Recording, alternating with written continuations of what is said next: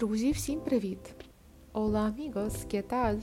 Ось так треба починати перший випуск другого сезону, бо другий сезон мого подкасту буде присвячено Іспанії, життю цій країні та історіям українців, які зараз живуть тут, у різних куточках. Сьогодні перший випуск дуже важливий як пілотний випуск. Це завжди задає тон всьому сезону, як ви знаєте. Люба Прохно, це моя гостя. Вона медична страхова агентка у компанії Sanitas. Sanitas – це дуже велика компанія. Якщо ви живете в Іспанії, ви напевно знаєте, хто не живе, просто слухає, просто знаєте, що це такий топ, топ-топ-топчик сфери медичного страхування. Та вже не тільки в них вже є свої клініки, тобто це такий гігант. Що ми ще обговоримо з Любою? Не тільки медичну страховку. Люба живе на півночі Іспанії, а це дуже дуже цікава тема. Бо що ви завжди чуєте про Іспанію? Це про її південь. А, Може про Мадрид, це максимум, що вам розповідають з північного, так але в Іспанії є регіон півночі. Це Галісія, де я жила, це Астурія, де живе зараз моя гостя, це Кантабрія, це країна Басків. І це неймовірні, неймовірні регіони з неймовірною красою. Ми поговоримо з Любою про місто Хіхон. Вона там живе вже більше року. Це містечко. А у регіоні Астурія воно знаходиться прямісінько на березі океану, і це прекрасно. Ми поговоримо про зиму на півночі, розвіємо, можливо, якісь міфи, може, якісь підтвердимо, подивимося. Також ми поговоримо з Любою про в неї є донька, їй 9 років зараз. Вона ходить вже до школи, і ми поговоримо про те, як донька проходить адаптацію. Бо мені дуже цікаво, як взагалі школи в Іспанії. Я навчалася в українській школі. Мені дуже цікаво послухати, як це в іспанських школах навчатися. Зараз я хочу привітати Любу. Люба, привіт! Дуже дякую, що ти до нас завітала. Рада тебе бачити, чути. Привіт, привіт, Каталь. Привет, привет. Рада тебя видеть и да, слышать. Да, я тоже рада тебя видеть. Люба, спасибо большое, что ты по... согласилась пообщаться. Спасибо вот. за приглашение. Мы с тобой первый раз видимся, и это очень интересно. Как твои дела? Как тебе там на севере Испании, в далеком Хихоне? Мне очень комфортно здесь. То есть я бы сейчас уже никуда в другое место не переехала. Мне здесь комфортно. То есть я была на юге Испании, знаю, что это такое. Жара, мигранты. Переехав сюда, я увидела красоту природы, людей, которые здесь живут, и чувство безопасности, которое я здесь имею, я ни за что не применяю. А как вообще так вышло, что ты оказалась на севере? Потому что вообще э, север Испании для людей, которые едут в Испанию, что-то непонятно. Я вот жила тоже в Галисии, все таки что, как Галисия, что там делаешь, э, едь на юг. А я тоже как ты, я уже была на юге, и мне уже юг, ну, не подошел. Я не рассматривала север Испании вообще. Так случилось, что мы познакомились с испанкой, которая предложила нам снять квартиру на севере. Тогда мы уже просмотрели, что это такое, и переехали, и не пожалели. Вот. Но изначально были на юге, конечно же, искали квартиру на юге, в Малаге. Какая у вас там сейчас температура? Потому что вот я с тобой сейчас разговариваю из Мадрида, и у нас похолодало, это 35 градусов. Слушай, ты хочешь, чтобы я проверила? Секундочку, чтобы быть точно. 22, будет максимум 24 сегодня. То есть это не шорты и майка? В зависимости от ветра. То есть если ветерок дует, то можно и накинуть ветровочку. А, кстати, Хихон, насколько ветер? Потому что я жила в Виго, он вроде как в бухте, вроде как защищен этих ветров, но было периодически очень ветрено. Как у вас в Хиконе? Точно так же бывает ветрено очень. Есть какие-то периоды, даже преподавательница по испанскому нам рассказывала, есть какие-то периоды, когда ветра. Это вот май, мне кажется, апрель-май. Есть сильные ветра, когда холодно так, что Ох, держись. У нас дом стоит во второй линии и высокий. И у нас одна квартира на этаже, то есть у нас нет соседей вообще, и поэтому продувается. А что зимой? Зимой дорого. Отапливаетесь, да, получается? Да, да, да. А какая, какая нижняя планка? Потому что вот многих как раз север Испании отпугивает именно тем, что там зимой вроде как холодно. Ну, я как бы со своей стороны зимовала зиму на севере, казалось бы, но у нас было тепло достаточно. Думаю, что это в силу того, что, опять же, мы в бухте, у нас было минимум, наверное, градусов 13, и то это было там пара недель. В основном это дожди и, ну, такое просто. Как вообще у вас? Потому что Астурия, она более, мне кажется, такая вот прям, более северная, чем то место, где я была. Э, ты знаешь, ночью, мне кажется, опускалась температура до там, плюс 3, плюс 4. То есть ночью могло быть довольно прохладнее, чем там, где ты жила. А днем мне запомнился день, это карнавал, где-то в феврале, где я была в одном комбинезоне с коротким рукавом. То есть было почти 20 градусов. То есть даже такие дни бывают, да. До минусов не опускалась температура. А слушай, а что с дождями? Потому что у нас зимой в Галисии почти каждый день шли дожди. Как у вас? Дожди шли, но они меня не напрягали. Вот я не знаю, мне кажется, что даже в Украине. Возможно, потому что я работаю сейчас дома, и я работаю и никуда, в принципе, далеко в рабочее время не ухожу, и поэтому меня это не напрягает. Даже наоборот, если солнышко за окном, то мне хочется пойти на улицу, а работать не хочется. Вот. А когда дождик за окном, то отличное рабочее настроение. Вот, то есть дожди были, да, какой-то какие вот осень, возможно, весна, я не, насчет зимы не уверена. Осень, весна было такое, что там неделя-две дожди, но так, чтобы это меня прям напрягало, я хотела переехать, нет, такого не было. Я как бы интересуюсь другими городами, потому что, например, если говорить про Галисию, то в Вигу я бы, например, ну, уже 8 месяцев прожила, и мне достаточно. Он такой суровый город, я его сравниваю с Харьковом, ну, потому что Харьков у нас тоже такой достаточно суровый город, но при этом классный. Вот, и Виго суровый, но классный. Но я думаю, вот э, если Галисия, то я бы, наверное, пожила в Ла Корунье. А, и я думала про Хихон. Вот если бы тебя спросил человек, э, стоит ли в Хихон приезжать там на долгосрочное более, знаешь, не просто лето, перезим, перезимовать лето, да, э, в более прохладной температуре, но, например, вот чтобы там год-два пожить. Ты знаешь, с одной стороны, Хихон больше похож на мою пенсионную мечту, знаешь, вот с сентября по апрель тишина и спокойствие. Но с другой стороны, пятница и суббота спать мы не можем спокойно, потому что за окном у нас тусовки. То есть, э, в принципе, люди, которые ищут тусовки, тоже могут здесь себя найти. Ты же работаешь, получается, мы вообще с тобой как познакомились, да, я когда искала частную страховку, я вспомнила, что в Инстаграме я подписана на девочку, которая занимается этим, украинку, которая сейчас в Испании, и я тебе написала, вот. Как вообще ты пришла к этой сфере? Как бы это агент, да, агент называется твоя позиция? Да, я медицинский агент, страховой агент, я аутонома, то есть работаю сама на себя. У меня контракт с Анитас на 5 лет. На самом деле это было случайно, я не искала работу в Испании, я просто понимала, что мне как-то нужно легализоваться. У меня на тот момент э, был 8-часовой рабочий день в преподавании который я могу в любой момент увеличить, потому что очередь из клиентов, желающих э, обучаться у меня большая. Изначально я для себя это начала, то есть я подписалась на Алену Негоду. Это украинка, которая переехала больше 10 лет назад в Испанию. Э, она предприниматель, у нее два офиса своих Санитас э, в Мадриде. Изначально я оформила страховку у нее, и потом для того, чтобы грамотно пользоваться ей, следила за ее, за информацией, и она проводила курс, я пошла на этот курс для того, чтобы пользоваться грамотно страховкой, медицинской страховкой в Испании, потому что эта тема была актуальна для нашей семьи. Потом это меня так э, заинтересовало, потому что связано с языками в том числе, с тем, чем я работаю всю свою жизнь. Я перешла на другой курс, в конце которого я сдала экзамен. То есть по окончанию у меня уже был диплом о сдаче экзамена, было собеседование с Аленой на русском языке, не на испанском, что также облегчило процесс.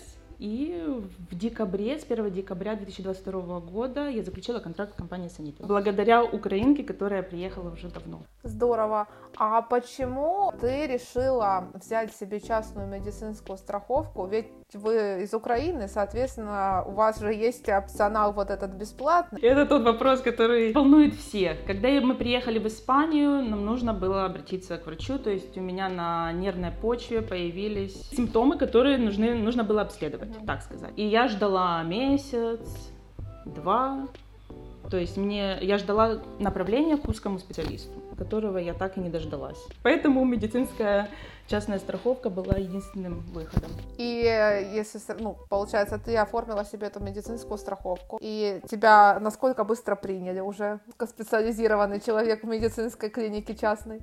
Слушай, ну это было, это было в течение недели, но этот момент зависит все-таки от города, от специалиста. Насколько осталась довольной э, опытом взаимодействия с вот твой первый опыт э, с врачом испанским? Ты же знаешь испанский, я правильно понимаю? Уже лучше, но когда переезжала в Испанию, у меня ноль, нулевой уровень испанского. А, да? Я почему-то думала, что ты прям супер гуру испанского. Поэтому проблем не было. Мне повезло, те врачи, с которыми я сталкиваюсь, говорят на английском. В плане там быстроты, качества, там, может, анализы ты какие-то сдавала, там, насколько это все вот удобно, действительно ли все это покрывается, и тебе ни за что не пришлось доплачивать. Я не сдавала анализы, у меня было УЗИ, так как у меня пакет без доплат, поэтому я ничего не доплачивала. Все очень комфортно. Все люди в Испании очень доброжелательные, в том числе врачи. Я привыкла, конечно, в Украине к другому обслуживанию, даже в частных клиниках, к немножко более грубоватому. Здесь это более дружественное общение с врачом, вопросов никаких нет. То есть можно не бояться ходить к врачам, да? Нет. При этом я точно так же была и в государственной клинике, потом, после этого, так как получила письмо, то есть когда я начала официально работать в Испании, я так понимаю, что это опция для тех, кто платит налоги. Я получила письмо на сдачу анализов, то есть я так понимаю, на, на онкологию. То есть это, эти анализы, они, наверное, берут там раз в несколько лет, раз в два, раз в три года. И я ходила вот в том числе на такие онкомаркеры сдавала. Тоже все было все было хорошо, то есть это была государственная клиника, но изначально не я сама туда записывалась, то есть мне пришло приглашение на эту процедуру. Uh-huh. То есть ничего я с собой не брала, никакие материалы, ничего не платила, все предоставляется в больнице, тоже очень комфортно. Правда, в очереди чуть-чуть посидела все-таки, ну, как по качеству, если сравнивать там частную клинику с государственной клиникой, вот там обстановка, а, приветливость ресепшениста, там, не знаю, чистота помещений, просто, ну, в Украине, сама понимаешь, разница очень видна, по крайней мере, там, где я, да, был у меня опыт Харькове, небо и земля. И я поняла, я не такой частый э, посетитель больниц, но то, что я видела, я не вижу там очень большую разницу какую-то. То есть все чисто, все современно, в принципе, и в государственной, и в частной клинике. А скажи, вот ты говоришь, у тебя пакет был без доплат. Что это такое? Чем вообще отличаются пакеты, если говорить про частную медицинскую страховку? Что такое пакет с доплатами? Что такое пакет без доплат? Какой нужно брать человеку? Пакеты с покрытием делятся на с доплатами и без доплат. Точно так же есть э, пакеты с полным покрытием, это включая госпитализацию и операции, такой как у тебя, например. И есть э, с неполным покрытием, там где включены только консультации и базовые анализы. Это и базовое различие изначально между пакетами. Без доплат это когда ты платишь определенную сумму в месяц, каждый, каждый месяц, и больше ничего не доплачиваешь. Конечно, мы не говорим о стоматологии, потому что стоматология обычно входит базовая, полностью покрытия стоматологического нету. С доплатами это, как, это в принципе то же самое, ты платишь определенную сумму, уже меньшую, чем ту без доплат, но доплачиваешь за каждое посещение к врачу. Эта сумма может ага. быть от 4 евро до 10 евро. То есть, например, если ты взяла страховку и ей не собираешься особо пользоваться, так, на всякий случай, то, в принципе, можно рассмотреть этот вариант и доплачивать только конкретно за посещение к врачу. Но при одном посещении к врачу может быть несколько услуг, и тогда придется доплачивать следовательно, больше. Но все равно это будет меньше, чем ты просто пошел в частную клинику и заплатил, не знаю, там 150 евро за визит. В любом случае это будет меньше, потому что доплаты от 4 до 10 евро, да. Если сходить просто в частную клинику за один визит, ты можешь заплатить от 70 до 500 евро, в зависимости от города и в зависимости от специалиста.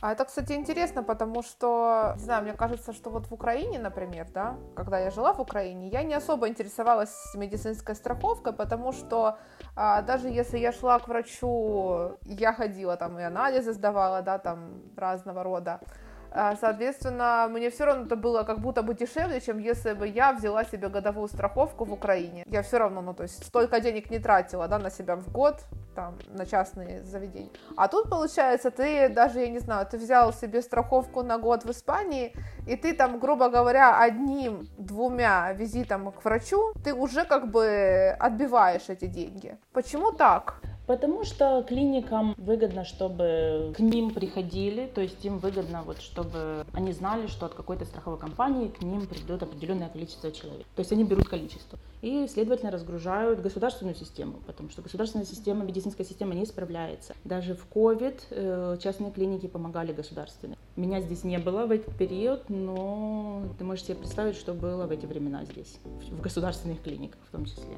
Ну, как бы вся мировая система не справлялась. Поэтому логично. А в Испании еще как бы из-за того, что у них население такое взрослое, а это как раз группа риска-то, по сути, в ковиде, наверное.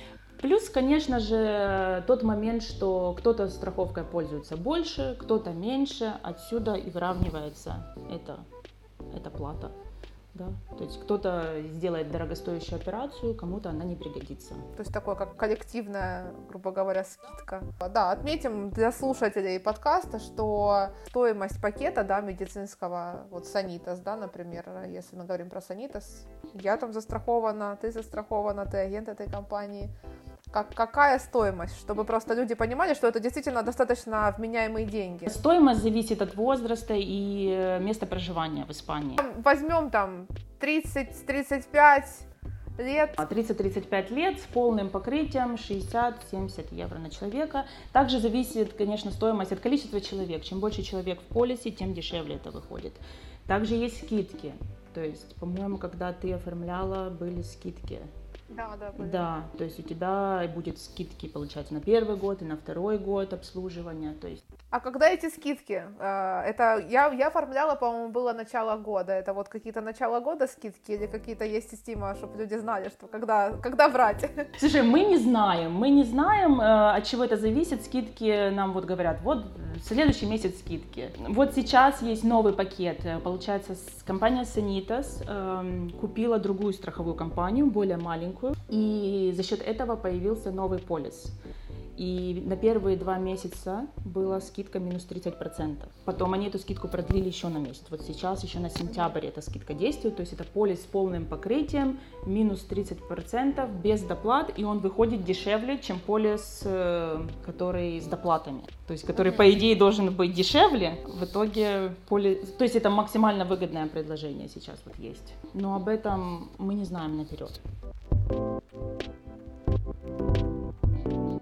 А получается, что вот ты как страховой агент там, а как вообще у вас организован? То есть ты сама выстраиваешь свой график, ты сама себе ищешь клиентов, как вообще вот этот процесс? То есть ты как бы и в компании, но и вроде как не в компании, а как бы с компанией. Это очень удобно, потому что у меня есть э, эм, вот Алена Негода является моим наставником. По любым вопросам я могу к ней обращаться и получать быстрый ответ потому что если бы я работала конкретно только с испанцами, например, либо если вы заключаете страховую, э, страховой полис у испанцев, то они отвечают немножко медленнее. Ну, темп испанский, да. Да, поэтому в этом плане мне очень комфортно. То есть у меня есть наставник, у которого я могу задать, э, могу задать любые вопросы по продвижению, по покрытию, по каким-то особенным случаям. Но при этом, да, я выстраиваю свой личный, личный бренд, так сказать. Сама свой агент и ни от кого не завишу. Могу работать на выходных, могу работать ночью, когда мне удобно, могу работать в дневное время дня, могу работать на пляже. Я тебя, кстати, увидела в Инстаграме, вот ты рекламой крутилась, какой-то там у тебя был пост, ты продвигала пост, по-моему, как раз про страхование, и я такая, о, думаю, интересная девочка, как раз интересный город, Хихон, ну, как-то вот решила на тебя подписаться, поэтому, когда у меня возник вопрос, э, что, наверное, следует застраховаться в частной клинике, а не просто в государственной, то я про тебя сразу вспомнила и написала тебе. А сколько у тебя таких людей вообще, вот как я, клиентов, которые вот тоже тебя в Инстаграме увидели, а потом э, что-то заказали? Это основной, наверное, твой на, на самом деле нет. Инстаграм это больше все-таки моя личная страница, потому что там это последнее время я начала больше посвящать посты медицинскому страхованию. Вот на самом деле люди передают из 100 100, потому что это на самом деле очень удобно, когда ты все делаешь, можешь сделать онлайн, То есть, грубо говоря, люди пишут мне сообщения, и в течение часа я могу им оформить полис. То есть, если там без всяких проволочек, вот, то в течение часа можно получить полис. Это очень удобно. Также все вопросы после можно э, спокойно обращаться ко мне, и я отвечу на все вопросы. Потому что люди, например, э, многие делают, оформляют страховку в банках, грубо говоря, или там заставляют. Говорят, что не откроют счет, если они не сделают страховку. И открыв страх, медицинский полис в банке, люди потом не знают ни как им пользоваться, ни что он покрывает, никуда обращаться, потому что понятно, что банк не будет консультировать на эту тему. Звонить в службу поддержки на испанском языке тоже не все могут себе позволить. По поводу, кстати, языка. Я так понимаю, что ты изначально была преподавателем э, иностранных языков, английского, да? Да. Ты сейчас преподаешь, ты совмещаешь или ты чисто в страховке ушла? Сейчас я в отпуске. Нет, я собираюсь продолжать преподавать. Единственное, может быть, не в таком э, режиме, не в восьмичасовом режиме, как раньше. То есть я буду продолжать это дело, потому что у меня много учеников, которые в том числе в Украине и за границей, выехали за границу, и это дело всей моей жизни, 15 лет, около 15 лет я преподаю, поэтому... А ты преподавала всегда как частный репетитор, или ты была и в том числе там учительницей английского там в институте или в школе? Нет, я начинала, не, не, не работала я в государственной школе и в институте, я начинала э, в репетиторском центре буквально год. Я проработала, когда была студенткой, и все, после этого я работала только на себя. А вырос спрос вообще на английский, потому что, насколько мне кажется, что сейчас э, много людей выехали за границу, вынуждены учить язык там английский, и вырос спрос вот во время войны? Я думаю, тут две стороны медали. С одной стороны, мои ученики, которые у меня изучали, стали более ответственными, так скажем. Они готовы заниматься и летом, они готовы отрабатывать, не пропускать занятия.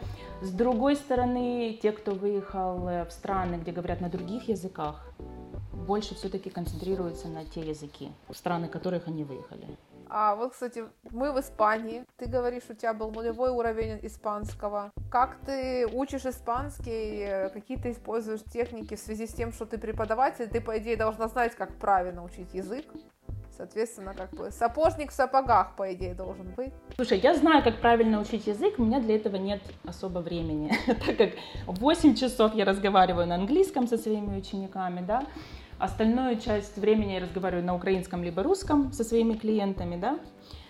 Я хожу на курсы испанского, сейчас каникулы, и также индивидуальные занятия с преподавателем. Какой у тебя сейчас уровень? B1, но, знаешь, это такой B1, э, который письменный, по чтению у меня B1, по разговорной я бы сказала бы похуже, особенно если есть перерыв, то есть, потому что, ну, ты знаешь, чем, чем сложнее испанский, тем больше он похож на английский, потому что очень много терминов. Это мне, конечно, помогает, с грамматикой тоже. То есть, в принципе, грамматические какие-то упражнения делать мне легко, легко воспринимать новую информацию, много терминов. Если я, например, не знаю какое-то слово, я пытаюсь его заменить английским с, с испанским произношением, и иногда попадаю. Да, это часто работает, да.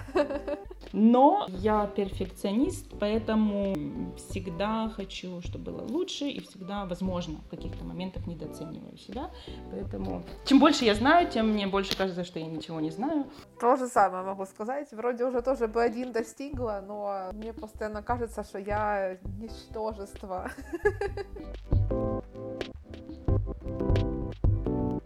А скажи, пожалуйста, вот ты говоришь, у тебя ребенок, у тебя же дочка. Как ей вообще в Испании? Выучила ли она уже язык? Нашла ли себе друзей? Она же ходит уже, получается, около года, да, в испанскую школу. Как ей? А, на самом деле для дочки был переезд, наверное, менее всего травматичный из нашей семьи, потому что на момент переезда в Испанию она уже семь языков учила, включая русский украинский. Испанский был последним, который она начала учить в Украине, но уже учила его года два, то есть какая-то база была. Понятно, общения свободного не было, но база была. Поэтому при этом она свободно владеет английским, потому что с рождения я с ней разговаривала на английском. И поэтому на первых этапах с учителями в школе, особенно с учителем английского, то есть она коммуницировала на английском без проблем. Плюс есть одноклассники, которые приехали из других стран и тоже говорят на английском. Поэтому в этом плане вообще проблем никаких не было. Никакого стресса. Так, подожди, а что еще за языки она знает? Ты назвала семь. Я сейчас четыре насчитала, что еще за три языка? То есть она еще с иммигрантами может говорить, наверное, на китайском там. Да-да-да, она китайский, она китайский учит, сейчас сделали перерыв на лето. Э, да, когда мы ходим в китайские магазины, я всегда, я говорю, у тебя есть возможность попрактиковаться. Э, немецкий и французский. Все посчитали. Поэтому испанским она уже свободно владеет, в отличие от всех нас. Если что, может переводить и помогать. А как так, ну, это у тебя такая стратегия, да, как у человека, который преподает языки, что вот ребенок с детства, ему проще всего, скорее всего, выучить языки, поэтому ты сразу как бы в детстве решила ей дать весь спектр, или как так, как так приняла такое решение? Да, это был эксперимент на самом деле, то, что я начала говорить не на английском языке с самого рождения. Я очень много читала на эту тему. В те времена знала, что могут быть сложности у человека, который воспринимает сразу несколько языков. То есть первый язык, на котором она заговорила, моя дочка заговорила, был английский. И сейчас ей легче выражать свои мысли на английском все-таки. Это, я считаю, очень здорово. Получается, в школу она ходит э, какую-то билингвал школу? В обычную школу, государственную, английский язык у них есть, но английский язык посредственный в школе. То есть я так понимаю, что учителя в школе она тоже учит. И как там испанские школы? Ты вот можешь, у тебя, получается, ребенок какое-то количество лет ходил все-таки в украинскую школу, все-таки 9 лет, это, наверное, пару классов точно было. Да, есть, есть с чем сравнить. В Украине мы ходили в частную школу с углубленным знанием математики, как ни странно. Вот, поэтому сейчас очень легко в Испании. Математика тут слабее, ну и вообще не напряжно учиться. То есть нету ни домашних заданий, все очень в расслабленном режиме они учатся. То есть все очень весело, постоянно какие-то мероприятия. Мне кажется, что здесь все-таки... Я не знаю насчет средней школы, это я сейчас говорю о младшей школе. То есть в младшей школе такой более расслабленный вариант. Возможно, в средней школе там более усиленные а что за мероприятия там у них? Ой, слушай, ну, начиная с сентября, какие мероприятия? В октябре Хэллоуин они празднуют. Всякие фестивали, э, карнавалы. К ним приходят, вот то, что мне нравится, к ним постоянно приходят в школу э, люди, из, работающие в разных сферах, и рассказывают о своей работе. То есть из скорой помощи, из пожарной, вот, то есть вот такие мероприятия постоянно проходят. Какие-то писатели известные в, в Испании, я, например, не знаю этих писателей, но я, заходя на страницу этих писателей, понимаю, что они известны здесь. То есть какие-то писатели приезжают, читают свои книги, э, разговаривают с детьми. То есть постоянно вот такое вот, больше, наверное, акцент на софт-скиллы, чем на ты поняла, о чем я говорю, чем на конкретно вот знания какие-то. Когда общаешься с каким-то украинцем, который переехал не только в Испанию, в принципе, в Европу, первое, что там отмечают как раздражающий фактор, это то, что вот они же никуда не спешат, они такие вот медленные, туда-сюда. Я как-то это уже полюбила в них, поэтому меня это не раздражает. А, но многих это прям, да, вот так как бы триггерит. А ведь в этом, наверное, в этой неспешке заключается смысл их счастья и способности наслаждаться даже там какими-то мелочами. Да, это то, что вот мне нужно было, потому что последние годы моей работы в Украине, это просто, я была как белка в колесе, то есть я уже не могла даже расслабиться. Когда я уезжала в отпуск, я не могла, я там только на десятый день отпуска только могла понять, что я в отпуске а уже надо возвращаться назад. Mm-hmm. То есть именно тут я стала ходить медленнее. До этого я все время бежала куда-то. Я стала опаздывать. Я никогда в жизни себе не позволяла опаздывать. То есть причем я это делаю уже, знаешь, э, как бы намеренно. Ну не на встречи какие-то деловые, конечно, но на занятия испанского я выхожу, зная, что я опоздаю. Я перестала планировать на много лет вперед. Знаешь, как это было в Украине. То есть я постоянно планировала, у меня был план всегда. У меня были билеты на через полгода, на через год год куда-то у меня были билеты. Я планировала даже там, ну, день рождения ребенку могла планировать тоже за год. Сейчас у меня это все прошло. То есть я так понимаю, что это была какая-то тревожность ненормальная. Да. И сейчас ее нет. Да, да. Вот это, кстати, планирование, это же как раз оно, ну, я так как бы знаю, общаясь там с психологами и читаю какие-то такие материалы, что как раз вот этот контроль, это способ заглушить вот этот крик тревожности, назовем его так. А у нас, получается, в Украине, когда мы жили, даже там до 2014 года все равно там то какой-то кризис, то еще что-то. Ну, ты постоянно в каком-то стрессе, и ну, чтобы это как-то, эту тревожность э, под контролем держать, тебе приходится вот все прям планировать. Сейчас, мне кажется, уже, конечно, и в Украине люди перестали планировать, потому что... Но в целом, да, вот этот контроль — это как раз способ заглушить тревожный крик.